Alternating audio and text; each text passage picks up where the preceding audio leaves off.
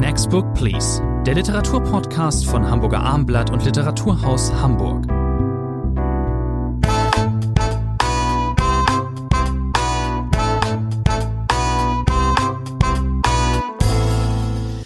Next Book Please, der Literaturpodcast von Hamburger Abendblatt. Mein Name ist Thomas André und dem Literaturhaus Hamburg bei mir im Podcaststudio ist Professor Rainer Moritz. Heute in bewährter Form drei neue, drei aktuelle Bucherscheinungen. Wir besprechen heute Heinz Strunks, Es ist immer so schön mit dir, Daniela Kriens, Der Brand und Sigrid Nunez, Was fehlt dir? Drei. Das ist eine Bestseller-Ausgabe, kann man glaube ich so sagen. Ähm, das wird sich erst zeigen, lieber André. Das ja, wird sich erst genau. zeigen. Aber die letzten Bücher aller genannten Autoren waren, Autorinnen und Autoren waren sehr erfolgreich. Wir beginnen mit Heinz Strunk, dem insgesamt vermutlich auch erfolgreichsten, weil er einfach schon äh, auch die meisten, zumindest im Vergleich zu Daniela Green, etwas mehr Buchveröffentlichungen vorzuweisen hat. Nun wieder mal ein neuer Roman. Es ist immer so schön mit dir. Ähm, da habe ich erstmal, das ist ja jetzt eine Sommererscheinung, aber von Rowold schon weitaus früher Ende letzten Jahres angekündigt. Und da las man dann gleich ein so eine Art Liebesroman soll das sein. Und ähm, natürlich erwartet man von Heinz Strunk alles andere als einen romantischen Liebesroman. Und ich glaube, diese ähm, Prophezeiung wurde gleich erfüllt. Man hat ein bisschen Angst, wenn man liest, Heinz Strunk schreibt einen Liebesroman. Vielleicht zum Autor, ihn muss man nicht vorstellen, ihn muss man hier speziell auch in Hamburg äh, nicht vorstellen. Ich erinnere mich noch gut daran, als im Taschenbuch damals von Rowold fast versteckt sein Erstling erschien, Fleisch ist mein Gemüse. Wahnsinn, ja. Er hat damals im Literaturhaus gelesen, der Roman spielt ja viel in Harburg und um Harburg herum. Und er hat damals im ins Gästebuch geschrieben des Literaturhauses, laden Sie mich bitte auch ein, wenn es nicht mehr gut läuft. Und das ist nicht nötig, es läuft bei Heinz Strunk. Sie hatten ihn damals eingeladen? Er war, hat gelesen damals, wir war, haben sofort das Potenzial erkannt dieses Titels, was Fleisch das, ist mein was war Gemüse. Denn das für ein Publikum damals? Es war ein gemischtes Publikum, es war viel Harburger Publikum auch ja. da. Ich erinnere mich an eine blendende Stimmung äh, im Saal. Das ist ja, wer sich erinnert, auch ein sehr komisches Buch, dieser komischen Combo, die da auch selbst Karnevalslieder spielen muss rund um Hamburg herum. Nein, das war aber bei Rowold damals auch unterschätzt worden, deswegen nur als Taschenbuch erschien. Niemand hat an den großen Erfolg von Fleisch ist mein Gemüse äh, geglaubt. Danach kamen viele andere Titel, die Zunge Europas, Junge rettet Freund aus Teich und dann natürlich vor allem der goldene Handschuh, dieser große Fritz Honka Roman und immerhin äh, Heinz Strunk wird ja fälschlicherweise oft als Comedian oder ähnliches bezeichnet.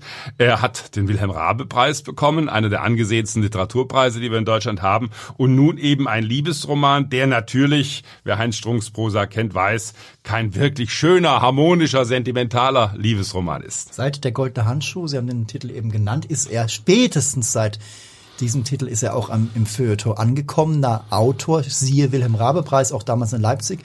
Nominierung. Ich habe eben nach dem Publikum gefragt, weil das ist ja das Spannende bei Heinz Strunk. Ähm, man muss immer, man kann, darf sich immer fragen, ist der ein total ernsthafter Autor oder ist er wirklich ein humoristischer, auch als, als Autor ein Humorist? Und das kann man eben nie genau unterscheiden. Und das macht ihn so, das macht ihn, macht die Lesungen so wahnsinnig. Die Lesungen sind andere Erfahrungen als die privaten Lektüreerfahrungen. Das trifft auch auf diesen neuen Roman zu, um den Bogen jetzt ähm, zu schaffen. Denn, also das Setting erstmal kurz. Wir haben es mit einem typischen äh, Strunkhelden zu tun, einem äh, nicht mehr ganz jungen Mann, der eher auf der melancholischen Seite des Lebens angesiedelt ist. Ähm, er hat eine Lebensgefährtin noch zu diesem Zeitpunkt, als der Roman einsetzt, aber er ist dieser Lebensgefährtin und der Beziehung dermaßen überdrüssig.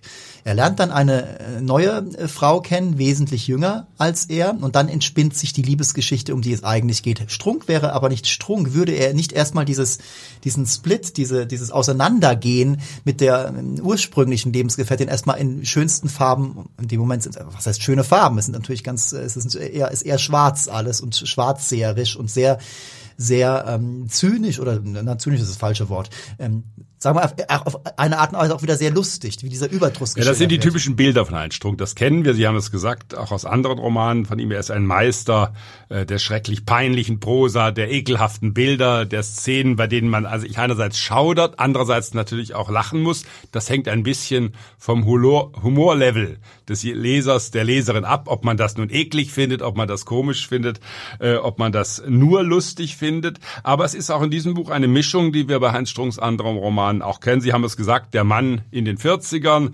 eigentlich, und da beginnt die Tragik schon, wollte er Musiker werden. Da liegt eine Musikervergangenheit hinter ihm, also ein bekannter Topos, der Künstler, der es nie geschafft hat. Was macht er jetzt stattdessen? Er führt eine Art One-Man-Tonstudio, äh, wo er Hörstücke bearbeitet, Hörbücher äh, bearbeitet und er lebt das typische wenn ich mal so sagen darf, Heinz Strunk Chaosleben. Da spielt Alkohol eine wichtige Rolle. Da ist frühes Aufstehen nicht angesagt. Da sieht die Wohnung entsprechend aus. Aber er ist zusammen. Sie haben es angedeutet. Wir müssen diese arme Frau, weil sie so furchtbar wegkommt in diesem Buch, genauer würdigen. Eine Mathematiklehrerin, wenn ich das richtig zwischen den Zeilen gelesen habe. Julia, eine Frau von höchster Anständigkeit, eine Frau von höchster Sensibilität, die aber, Sie haben es gesagt, von Anfang an verstoßen wird. Das heißt, er findet sie schrecklich. Alles, was sie macht, wie sie sich im Bett bewegt, wie sie aufsteht, wie sie sich kleidet, ist grauenvoll. Ihr Gang ganz insbesondere. Ja. Sie geht falsch. Sie macht alles falsch, was eine Frau falsch machen kann, in den Augen dieses halb versifften, chaotischen Tonstudiobesitzers. Der vor allen Dingen äh, so eine Art von typischer Strunk, äh, demolierte Männlichkeit kann man es nennen. Das ist natürlich ein, ein schwacher Mann sozusagen. Er ist sexuell frustriert. Er ist in irgendeiner Form ähm, äh, ständig deprimiert und depressiv. Er hat nicht das Talent zum Glücklichsein. So kann man es vielleicht sagen. Das trifft ja auf die Strumpfiguren letzten Endes. Ich finde, Herr Andre, Ihre Überschrift demolierte Männlichkeit ganz großartig. Das trifft diesen Helden ganz wunderbar. Sehr gut, dass das ihr gefallen findet. Also, ähm, gehen aber von der Ex äh, ein bisschen weg, denn dann kommt die neue ins Spiel. Ähm, Vanessa, eine äh, jüngere Frau, die unser Held auch ähm, gleich ähm, sehr realistisch sieht, wie er es sagen äh, würde, nämlich eine C-Schauspielerin der Kategorie C. Also ähm, auf kleinen Bühnen, Nebenrollen. Es stellt sich recht schnell heraus, das fand, weiß ich gar nicht, ob ich das so wirklich nötig fand. Sie ist die Tochter des ehemaligen äh, Lichttechnikers äh, der Band, der unser Held vorstand einst. Was den Altersunterschied noch einmal besonders das, plastisch macht. Das, dafür ist es vielleicht ganz gut, aber dass das vielleicht, oder, oder vielleicht auch dafür, dass, man fragt sich ja schon, was findet diese als sehr hübsch beschriebene junge Frau, was findet die eigentlich an dem? Da muss vielleicht dann doch ein bisschen die Erklärung her, die Motivation, sie kennt ihn schon von Kindesbeinen an, er erinnert sich natürlich überhaupt nicht. So. Und sie glaubt an ihn als Musiker. Das ist ganz wichtig. Ganz wichtig. Sie redet ihm zumindest ein, ja eigentlich musst du wieder zurück zur Musik, das war doch dein Ding. So ist es. Und ähm, ähm, das will er aber nicht. Er sagt an einer Stelle mal, ähm, dem stimme ich nicht ganz zu, aber es ist interessant, Popmusik ist etwas für junge Leute, von jungen Leuten. Er ist darüber hinaus. Er hat auch seinen Frieden gemacht mit seinem Ein-Mann-Studio, mit seiner ähm, immer unzufriedenen Existenz. Einmal sagt er, äh, wenn sie wüsste, wie niedrig meine Ansprüche an alles generell sind. Das sind so Sachen, bei denen man dann immer ein bisschen schlucken und aber auch schmunzeln muss. Ähm, das malt, also diese, diese Worte, die schreibt ihm äh, Strunk in einer Tour äh, zu. Man ist mit, äh, man ist bei ihm meistens, ähm, in, bei, bei seinen Gedanken. So würde sonst so, anders würde es nicht funktionieren. Die Frauenfiguren bei Strunk sind ja immer ein bisschen unter ähm, belichtet, sage ich jetzt mal. Das haben Sie aber schön gesagt. Ich glaube, wir müssen Herr André jetzt mal äh, Butter bei die Fische geben. Äh, Sie haben, glaube ich, äh, um was es geht in diesem Roman, ist relativ leicht beschrieben. Es ist auch eine Liebesgeschichte, die natürlich dann auch ins Chaos führt. Es nee, scheint sich eine Verlobung anzudeuten mit dieser Vanessa sogar. Es in Heiligendamm. Genau, in Heiligendamm. Genau, dann ist man sogar in Hildesheim. Es gibt wichtige Szenen des Buches spielen in Hildesheim. Auch das nicht ein Dauerschauplatz der Weltliteratur. Das heißt, es entwickelt sich diese Geschichte. Wir sollten noch erwähnen, dass meine Lieblingsfigur Mathematiklehrerin Julia dann doch sich noch einen Coup erlaubt. Es kommt zu einem kurzen äh, Sex-Comeback zwischen den beiden. Äh, Nach dem Tribunal. Zuerst sie stampft genau. ihn in Krumpf und Boden, was sehr, sehr wichtig ist. Er bekommt sein Fett noch richtig weg. Dann zieht sie ihn nochmal ins La auf die Laken.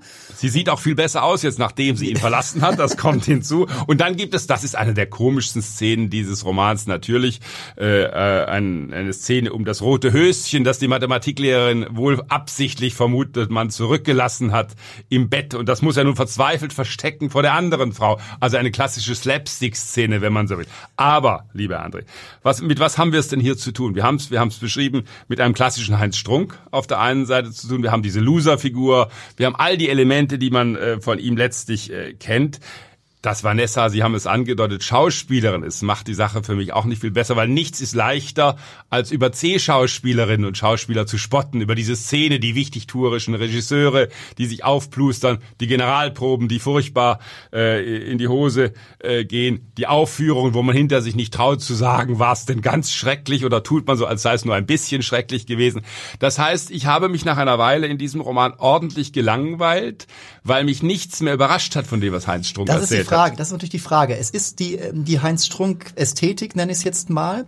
Und ähm, natürlich, wenn man die schon vielleicht auch immer schon ein bisschen kritischer äh, gesehen hat und sich gefragt hat, hm, zum Beispiel, was ist mit den Frauenfiguren oder muss das denn immer alles so negativ sein, muss die die Weltsicht so schwarzgallig sein, wie auch immer, dann ist einem Ja, das ist es nicht. Ich bin ein großer Heinz Strunk-Fan eigentlich. Ich habe fast alle seine Bücher gemocht, äh, auch viele äh, selber äh, besprochen. Äh, ich habe große Sympathie auch für diese Galligkeit, für diese natürlich völlig schräge Humorseite. Wer die Titanic abonniert hat, da war ja bis vor kurzem ganz regelmäßiger Kolumnist. Auch das waren oft sehr, sehr schräge Alltagsbeobachter. Ich habe eine große Schwäche dafür. Ich glaube, nur in diesem Buch hat sich Heinz Strunk deutlich äh, zu leicht gemacht. ich, er, er hat, so sehe ich das vorgehabt, mal jetzt, oder hat er, glaube ich, auch explizit ähm, erwähnt jetzt in dem anderen Interview, er wollte eben den etwas anderen Liebesroman schreiben. Er würde sagen, äh, wir hatten, hatten auch noch kurz gemailt letzte Woche, er beschreibt das alles als äh, realistisch. Also wenn, wenn, er, wenn er immer als der große Meister des Selbsthasses beschrieben wird, er würde nicht sagen, dass äh, der, die erste Triebfeder jetzt ist hier, dieser Held, sein Held hasst sich selbst, deswegen geht alles ähm, äh, am Ende über den Jordan, die Liebe und so weiter und so fort. Er würde das als, und das, da ist, ich weiß nicht, ob da was dran ist, aber diese Unerbittlichkeit, in der diese, jetzt müssen wir dieses, diesen Begriff doch verwenden, diese toxische Beziehung beschrieben wird. Natürlich ist das relativ, auf gewisse Art und Weise auch, man hätte ja man hat ja fast damit gerechnet. Man muss noch erwähnen, Ich dass war diese, nicht wirklich überrascht, dass diese Beziehung toxisch- dass diese toxisch Frau, wird. dass diese Frau das müssen wir noch erwähnen, die ist Anorektikerin, ja, die ist, äh, die ist ähm, magersüchtig, die hat äh, ein, ein, ein, äh, die ernährt sich nicht richtig. Er trinkt zu viel, sie isst zu wenig und raucht zu viel. Er nennt sie einmal, und das ist natürlich schon eine Stelle, huh, eine Leichtköstlerin. Meine Güte. Ähm, aber ähm, sie hat ein, die Backstory wird ja auch ähm, offenbart, dass sie eben sexuell missbraucht wurde. Da habe ich auch kurz überlegt, ist das jetzt zu ähm, offensichtlich? Ist das zu sehr nach Schema F? Oder man kann Ja, aber das ist äh, gut, dass Sie diese Episode erwähnen. Sie wird von einem Diakon, einem Konfirmationslehrer, Ja, äh, der böse Mensch. missbraucht. Äh, und das ist für mich eine der stärksten Stellen dieses Romans gewesen, weil plötzlich hat man das Gefühl, da erzählt Heinz Strunk in Anführungszeichen eine normale Geschichte. Da ist er nicht darauf angewiesen, diesen ständigen satirischen Overkill anzusetzen. Er ist ja ein Meister der schrägen Metaphorik. Wenn man äh, mehrere Seiten am Stück sich mal genau anschaut, dann merkt man, da arbeitet einer hart mit der Sprache, da sind schräge Bilder vorhanden. Ich wäre froh, andere Autoren könnten so viel äh, wie Heinz Strunk. wichtig, dass Sie das erwähnen. Ja. Aber nichtsdestominder ist es äh, nach der Hälfte des Buches äh, war es für mich eine Art Overkill. Das heißt, es war auch erwartbar, dass diese Beziehung nun keine harmonische Liebesbeziehung werden wird, ist ja ganz logisch. Ja, es ist aber die Unerbittlichkeit, mit der das zu Ende geführt wird, das finde ich schon beeindruckend. Und Sie haben eben, Sie haben es eben Overkill genannt. Natürlich erkenne auch ich hier und da eben schon die Pointe, die auf die Lesung hingeschrieben sein wird. Aber es ist, es ist für mich nie störend und nie penetrant. Ähm, Es, am Ende bleibt es immer noch Kunst. Das ist, es kann keiner so wie er wirklich so unentschieden sein oder so, das ist Amalgam aus Komik. Man könnte dazu Tragikomödie sagen. Das ist mir aber tragikomisch. Das ist mir aber einfach, das ist mir zu einfach. Das ist, äh, Heinz Strunk hat das wirklich perfektioniert. Loser will nicht mit der biederen Mathematiklehrerin zusammen sein, stattdessen eine magersüchtige Schauspielerin, aber auch das geht schief. Das war mir als Plot, lieber André, dieses Romans ein bisschen dünn. Die Aufstellung ist halt so, wie sie ist. Er hat sie so gewählt, weil er damit seine Kunst am besten vollbringen kann. Deswegen bin ich am Ende bei Heinz Strunk bei den üblichen schwache acht oder starke, ich sage jetzt mal starke sieben Punkte und Sie wahrscheinlich fünf, ne? Ich gebe, Sie haben das richtig erkannt, mit Schmerzen, weil ich den Autor im Prinzip sehr schätze, fünf Punkte. Das ist zu wenig, aber so ist es. So ist es nun mal. Kommen wir von Heinz Strunk zu Daniela Green. Der Brand erschien bei Diogenes. Ähm, Heinz Strunk natürlich beim Rowold Verlag. So, das ist jetzt der erste, der erste neue Roman äh, seit dem äh, Nummer eins Bestseller Die Liebe im Ernstfall. Die Liebe im Ernstfall, lieber Herr Moritz, das war, glaube ich, in der allerersten Podcast-Folge haben wir die Liebe im Ernstfall besprochen. Erste oder zweite? Ich glaube, es war die erste. Sie hatten damals. Genau, weil es auch so ein Überraschungserfolg war. Sie hatten, Sie hatten prophezeit damals, da war es relativ neu, da war Ja. er auf Platz 10 und sie hat es dann später nicht verwundert, dass er noch ganz hoch schoss. Ähm, er liest jetzt, ähm, glaube ich, auch im Herbst äh, im Literaturhaus. Also, ähm, da haben sie sich dann gleich eine Bestseller-Autorin ins Haus geholt, denn man muss nicht, äh, es besteht kein Zweifel meines Erachtens, dass auch der Brand äh, viel gelesen werden wird. Es ist ein Eheroman, kann man, glaube ich, so sagen. Ähm, ich erinnere mich noch bei äh, Die Liebe im Ernstfall krittelte ich ein bisschen an den Männernamen rum. Äh, da hießen dann Ludger und so weiter und so fort. Im Aber Nach- gegen Peter ist doch nichts so einzuwenden, ist oder? es. Aber auch damals, naja, eher augenzwinkernd. Ähm, gegen Peter ist nicht. Wir haben zwei Helden, Peter und Hanna. Hanna, Rachel. Ra Entschuldigung, nicht Hanna. Rachel, wie heißt, äh, genau, da gibt's auch eine Tochter, kommt später ins Spiel, aber erstmal die beiden. So, die sind seit, äh, die sind seit längerem verheiratet, seit Jahrzehnten, haben schon erwachsene Kinder. Da habe ich sofort angefangen zu rechnen, weil es relativ früh heißt, sie ist 49. Dann fiel mir sofort auf, ist das vielleicht eine etwas, was man vielleicht teilweise eine klassische Ostbiografie nennt. Die haben damals äh, ähm, früher Kinder bekommen. Vielleicht ist es auch äh, Klischee-Denken von mir, aber so. Ja, aber rechnen Sie doch mal ordentlich nach, liebe André. Er ist Mitte 50, sie ist Ende 40. mit Anfang die Kinder 20. sind Mitte 20, Und wenn ich richtig mit, gezählt mit habe. 49 gro zweifache Großmutter. Das Aber ist, wenn sie mit 50, wenn die Kinder Mitte 20 sind, das geht rechnerisch. ist heute aber das würde sogar in Recklinghausen und in Freilassing gehen. heute relativ relativ selten. Ich sagte schon, vielleicht war es auch Kli- Klischee-Denken, aber halten wir erstmal fest, es ist, sind im Osten sozialisiert, leben in Sachsen. Wir treffen sie hier aber hauptsächlich in der Uckermark an. Dort hüten sie das Haus einer alten Freundin, deren Mann einen schweren Schlaganfall hatte. So, und dort gibt es dann genug Zeit, über die Ehe nachzudenken. Vielleicht einen Schritt noch zurück, äh, weil dann haben wir gleich den Titel nicht erklärt, aber doch zumindest erwähnt. Eigentlich hat äh, dieses Ehepaar Rachel und Peter äh, etwas ganz anderes vor. Man will vielleicht zum Beruf noch, sie ist Psychologe mit eigener Praxis, er ist Germanistikprofessor äh, an der Universität in Dresden und beide wollten eigentlich in Oberbayern Urlaub äh, verbringen und dann kommt kurz vor Antritt des Urlaubs ein Anruf, leider sei die Pension, das Ferienhaus abgebrannt. Der Brand äh, und plötzlich ist man gezwungen, äh, das ganz neu auszurichten. Dann kommt dieser Anruf der Freundin Ruth, die mit dem Maler, mit dem Künstler Viktor äh, zusammen ist. Sie haben es gesagt, hütet doch bitte unser Haus in, das Uckermark, in der Uckermark. Man muss gelegentlich jetzt aufpassen, dass die Uckermark nicht zu sehr literarisches Zentrum der deutschen Gegenwartsliteratur wird. Sasa Stanisic hat sozusagen alle Dämme gebrochen, aber auch John von Düffels neuer Roman spielt in der Uckermark. Also man muss aufpassen, dass es nicht zu viel Uckermark ist. Und jetzt fährt man dorthin, hütet das Haus, da gibt es Tiere, das Haus ist ein bisschen marode. Und Sie haben es gesagt, die Kernhandlung, das ist, wenn man so will, eine Spezialität äh, von Daniela Krien ist sozusagen, sich hineinzuschleichen ins Innere ihrer Figuren. Die Liebe im Ernstfall, dieser Roman, der ja fünf Frauenfiguren im Mittelpunkt hatte, äh, hat genau davon äh, gehandelt, von fünf Frauen, deren Lebenswege nachgezeichnet worden sind, deren Unglück auch nachgezeichnet worden ist. Und hier geht es, das ist erst einmal das Grundmotiv dieses Buches. Ich zitiere vielleicht einen Satz. Diese Ehe ist ins Wanken geraten und das stellt man jetzt dort in dieser äh, Einöde in der Uckermark natürlich fest. Es heißt, sein feiner Humor kippt nun öfter ins Zynische und an die Stelle ihrer lebhaften Gespräch ist eine distinguierte Freundlichkeit getreten. Damit einhergeht, und das ist das Schlimmste, hat er aufgehört, mit ihr zu schlafen. das ist der, der Grundsatz, der sehr früh in diesem Roman fällt. Das ist der Brand in der Ehe sozusagen. Genau. Das ist natürlich ein sehr gut gewählter Titel, auch metaphorisch, bildlich in dem Moment.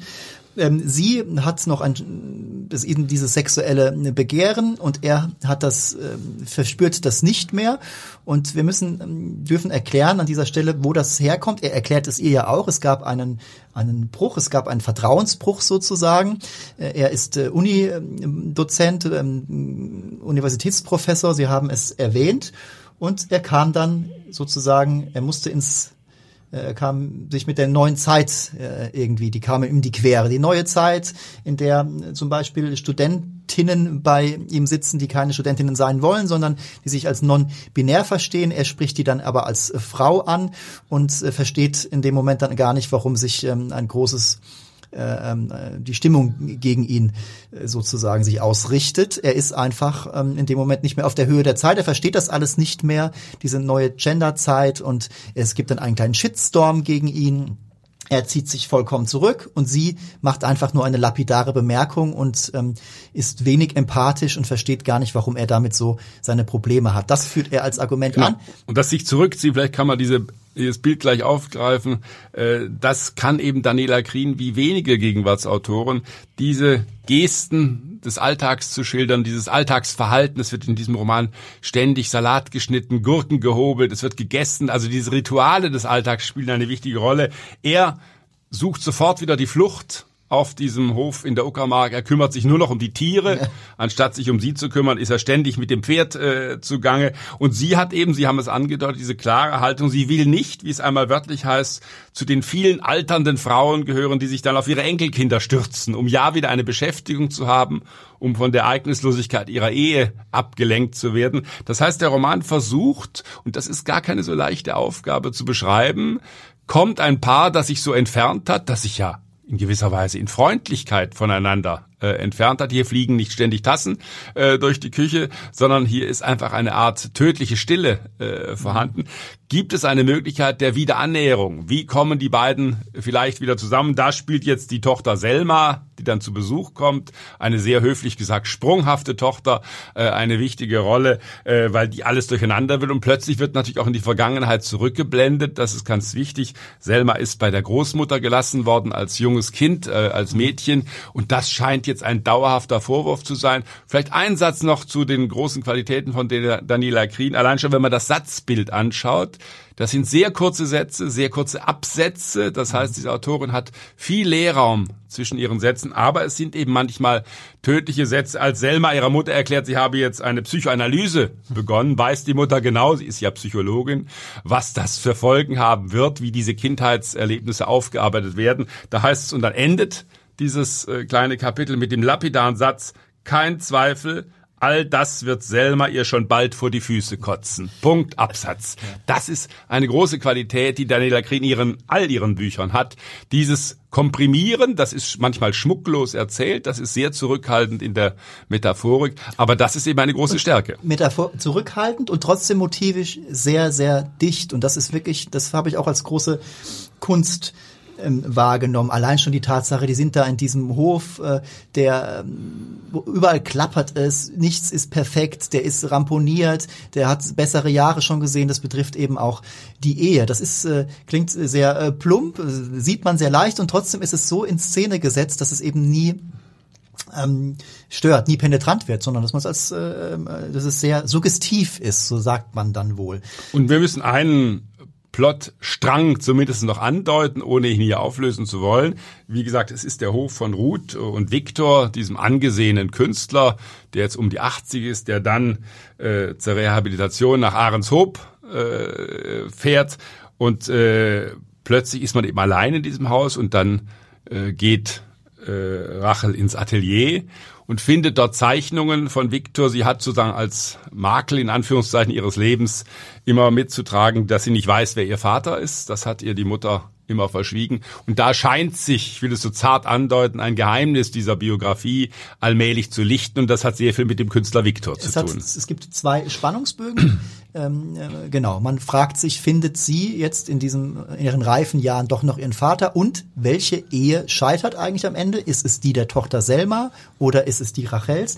Ich habe ähm, ich war nicht äh, geschlechtersolidarisch sozusagen. Ich hatte etwas mehr Sympathien für Rachel. Die ist einfach gerade die ihre die Sache, dass sie eben Psychologin ist und wie kritisch sie ähm, zum Beispiel ihre ganzen jüngeren Patienten sieht. Da heißt es einmal so sinngemäß, die haben ja gar keine wirklichen Probleme sozusagen. Und sie langweilt sich auch oft. Ich kenne nun in meinem Bekanntenkreis etliche Psychologinnen und Psychologen, die alle ihren Job sehr ernst nehmen und den Menschen auch helfen wollen. Gar keine Frage. Aber manchmal scheint es da auch ein bisschen auf, dass es so heißt, Mensch, mit was für Problemen kommen die Leute eigentlich so zu einem?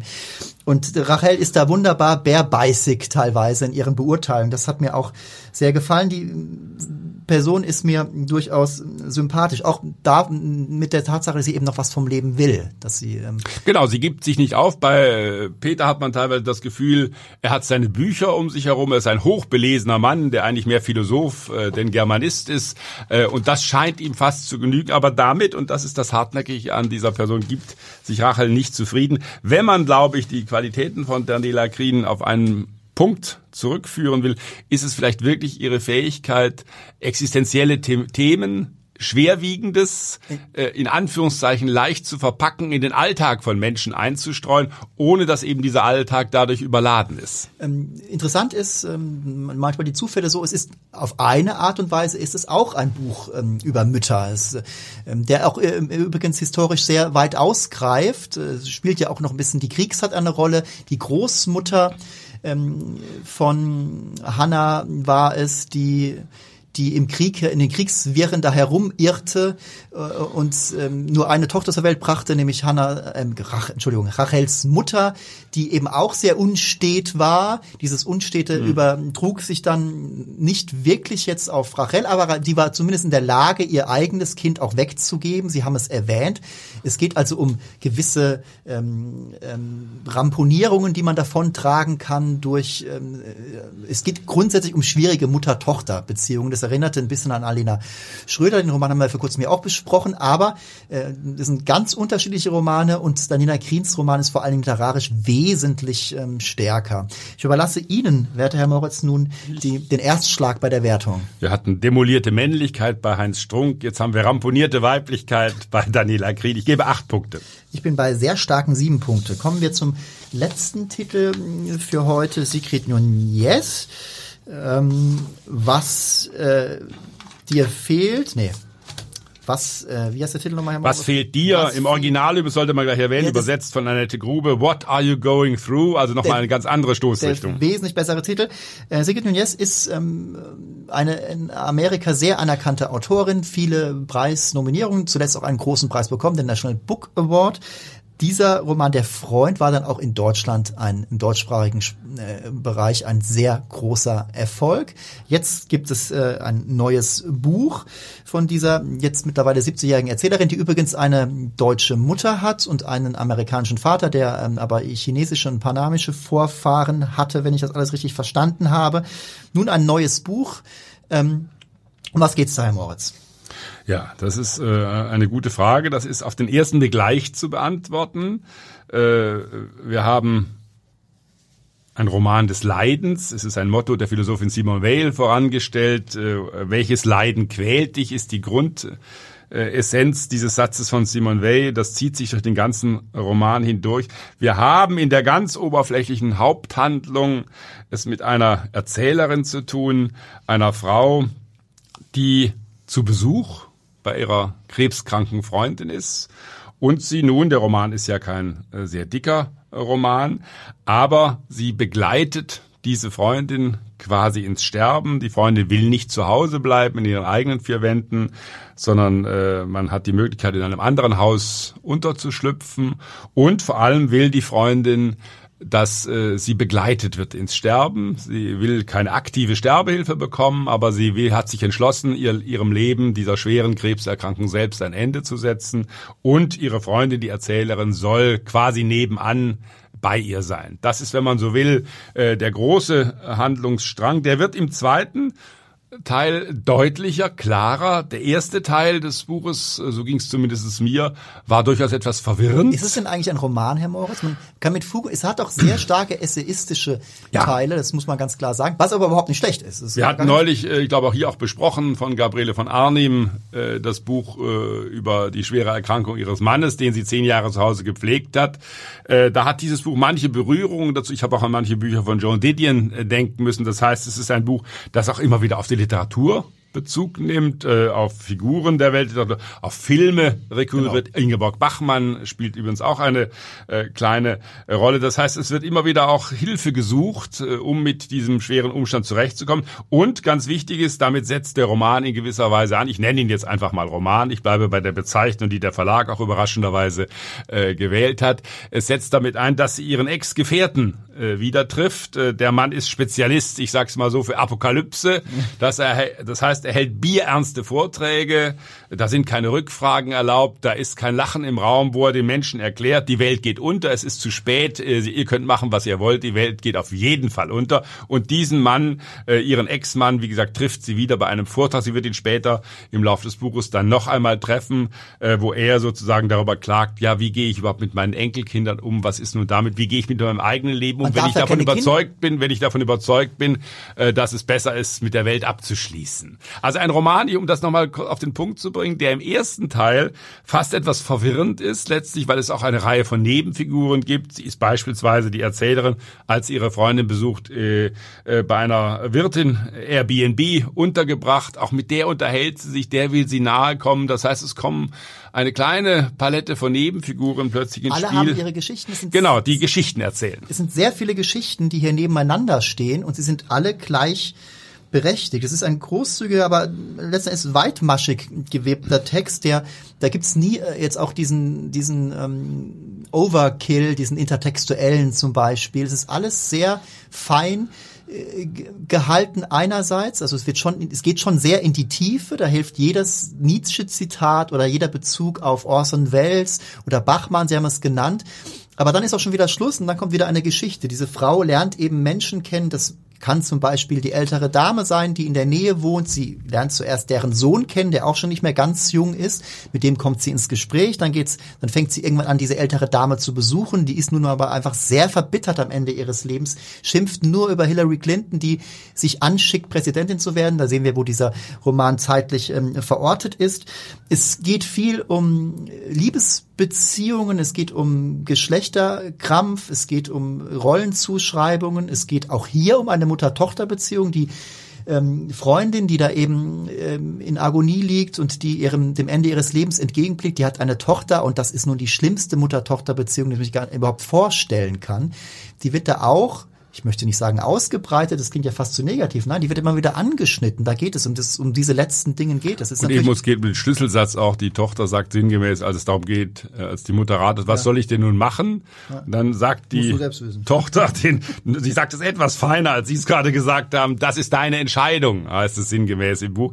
Das Schlimmste, was äh, eine Tochter in dieser Situation zu einer Mutter sagen kann, ach, das musst du selbst wissen, also die sich selbst ausklinken aus der Geschichte der Mutter, das bleibt bis zum Ende des Buchs ein roter Faden, dieses Nicht-Zusammenkommen von Mutter und Tochter. Es gibt einige, die ist eine sehr kluge Autorin. Es gibt wirklich immer wieder Sätze, die man sich unterstreicht, ob man denen jetzt zustimmt oder nicht. Ich möchte mal einen vorlesen. Es geht viel eben um die letzten Dinge. Es geht um, ums Sterben, es geht um Krankheit. So, ein Satz. Sterben ist eine Rolle wie jede andere auch, die wir im Leben spielen. Das ist ein beunruhigender Gedanke. Man ist nie sein wahres Selbst, außer wenn man allein ist. Aber wer will schon allein sein beim Sterben? Also, das ist, wir haben übrigens an dieser Stelle muss gleich, wir haben eine, schon eine sehr ernste Folge, die wir haben sehr äh, dunkle, düstere Themen erwischt diesmal.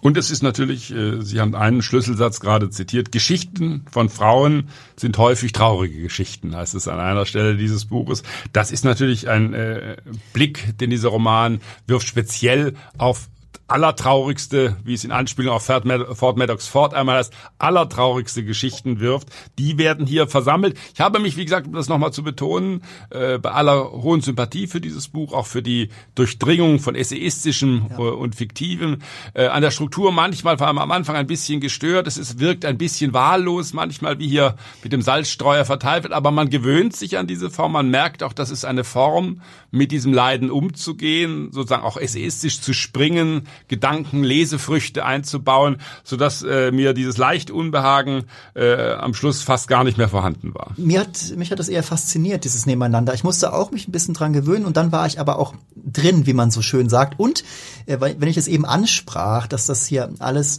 eben auch sehr ernst ist und äh, sehr ernst ist, was gibt es Ernsteres als eine sterbende Frau oder einen sterbenden Menschen? Aber es ist trotzdem so, dass hier, es gibt auch ganz zarte, immer wieder komische Ja. Elemente. Auch äh, eins ist mir aufgefallen, eine weitere Geschichte, wo es um die, ähm, ähm, die Attraktivität ähm, der Frau geht, ähm, um die Abnahme der Attraktivität. Unsere Heldin geht auf ihre ähm, älteren Tage immer noch ins Fitnessstudio, lernte da einst eine jüngere Frau kennen, die sehr attraktiv, als sehr attraktiv wahrnimmt. Die, das bleibt nicht so. Die jüngere Frau leidet darunter, äh, hat fast ein schlechtes Gewissen gegenüber der Welt, dass sie eben sozusagen nachlässt, ob Schreibtisch. Da kann man auch sehr ins äh, Nachdenken geraten. Man kommt ins Gespräch über den Roman, den die Frau gerade liest, nämlich David Foster Wallace, Unendlicher Spaß. Und dann äh, ähm, sagt diese jüngere Frau zur älteren, die ja Journalistin ist, ähm, wahrscheinlich auch Buchautorin, wer weiß, was da jetzt alles wirklich autobiografisch ist. Und dann sagt die jüngere zur älteren, ja, bei David Foster Wallace, da kann man sich richtig fest, so eh, das ist so ganz, man liest da quasi ewig.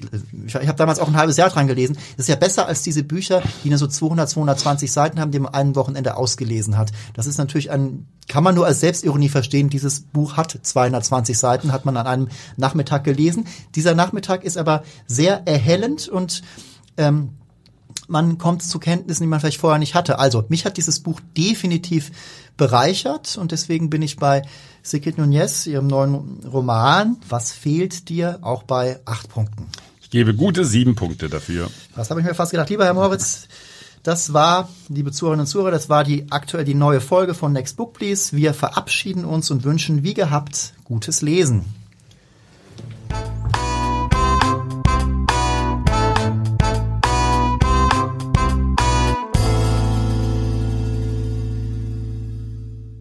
Weitere Podcasts vom Hamburger Abendblatt finden Sie auf abendblatt.de slash podcast.